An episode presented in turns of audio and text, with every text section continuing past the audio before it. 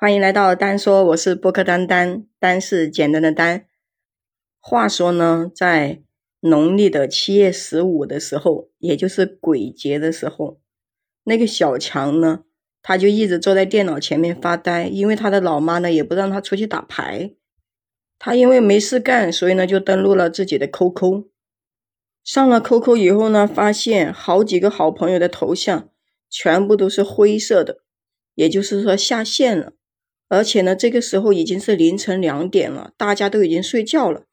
他呢也准备关闭电脑，但是就是在这个时候，突然之间，这个 QQ 啊传出来了滴滴的那种叫声，有一个陌生人的头像，就是一直不停的在那里跳动。他就在想，那会是谁呢？你说是不是有人也跟他一样的半夜三更的睡不着，所以呢才会找他呀？但是呢，对方发来的是一个空白的信息，只是呢，他怎么也没有想到，那个跳动的头像竟然是小秋，因为他的 QQ 上没有加小秋啊，他怎么会出现在他的 QQ 里面呢？而且这个小秋的 QQ 啊出现，那已经是极度的不合常理了。他以为那个小秋的头像再也不会亮起来了。因为不久前他删去了他所有的联系方式，因为他知道他真的不会再出现在他的生活当中。虽然说吧，他曾经有那么的疯狂迷恋过他，但是小秋呀，在去年的一个夏天已经去世了。就是在他去世之前，这个小强呢都没来得及跟他告白，说他很爱他，他呢就死在了一场车祸当中。被一辆货车呢无情的就将他的青春硬生生的就给画上了一个句号，所以呢，他后面慢慢的就从悲痛中走了出来，就换了一个电话，重新申请了一个 QQ，因为他呢想要忘记过去的生活，可是谁知道呢？你说在小秋的 QQ 竟然会在这深更半夜的就找他，那这是为什么呢？虽然说他曾经那么的关注、喜欢过小秋，熟悉他的一颦一笑，但是这个时候他的头皮也不仅一阵发麻呀。毕竟他已经跟他不在一个世界了，何况呢，生前他根本就不知道他现在的 QQ，而且也不知道他暗恋过他。那么对方究竟是谁呢？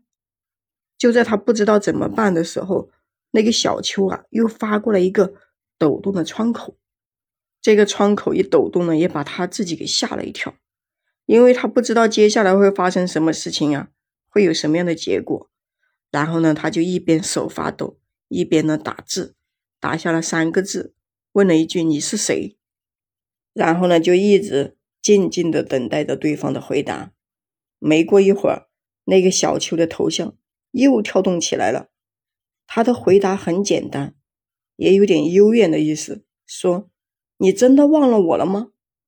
小强这个时候都已经不敢相信这是真的了。你说，难道对方真的是小秋吗？难道是他在另一个世界跟他对话吗？然后他又问了一句：“你到底是谁？”问完这一句话的时候，哎呀，整个人都有点虚脱了，就死死的盯着这个屏幕，甚至呢，希望能透过这个显示屏啊，看见对方，来解开他心中的疑惑。对方只是轻轻的一问：“嗯，你现在还好吗？”然后他就刨根问底的，就再问了一次：“你到底是谁呀？”但是那个头像啊，就只发了一个叹息的表情，然后呢就下线了，然后呢就再也没有任何的反应了。第二天的时候，小强就感觉到头特别的痛，昨天晚上一直在纠结这么多的疑问，没有办法睡着。可是呢，就在下午的时候，又发生了一件让人匪夷所思的事情。他呢收到了一条短信，短信的来源竟然还是小秋。关键是，他现在的电话号码都已经是新申请的了，那根本就不会有小秋的号码。可是，这个发信息的人本来就是小秋啊，因为他从来没有忘记小秋的电话号码。他曾经呢还自嘲的说了自己几句，说自己呢死守着那十一位数字又有什么用呢？那个短信啊，他是这样子说的：“说我想你了。”他这个时候就懵掉了。你说谁在想我呀？是小秋在想我吗？他就像一个傻瓜一样的在那里自言自语。然后呢，他又回了一句话：“你到底是谁呀？”对方呢还是没有回答。然后呢，他终于就失去了所有的耐心了，就像疯了一样的一直拨打着小秋的电话号码。但是对方呢就不停的挂断，然后呢他就不停的拨打，就只希望对方能够告诉他他到底是谁。哪怕就是你真的是小秋的鬼魂呢，在他不停的努力拨打的时候，对方终于接通了电话。但是接通电话以后，对方呢是另外一个女孩，不是小秋。他就问他：“你为什么会给我发短信呀？”那个女孩子啊就哭了，她哭得很伤心。后来呢，他也跟那个女孩子啊，慢慢的变得熟悉了起来，而且后面还见面了。那个女孩子呢，她很优秀，而且呀，她的男朋友啊也死在了一场车祸当中，离开了人世。这个女孩子呢就没办法承受这个残酷的事实，整天呀以泪洗面，所以呢，她就会经常给自己已经死去的男朋友呢发一些短信。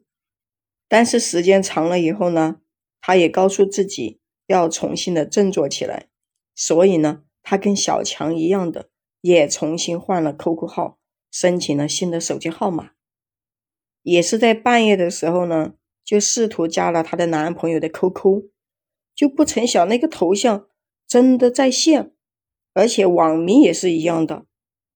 第二天呢，她也凭着记忆把那个短信发给了前男友的手机号，谁知道对方竟然还会回复，所以很多事情真的是很巧合。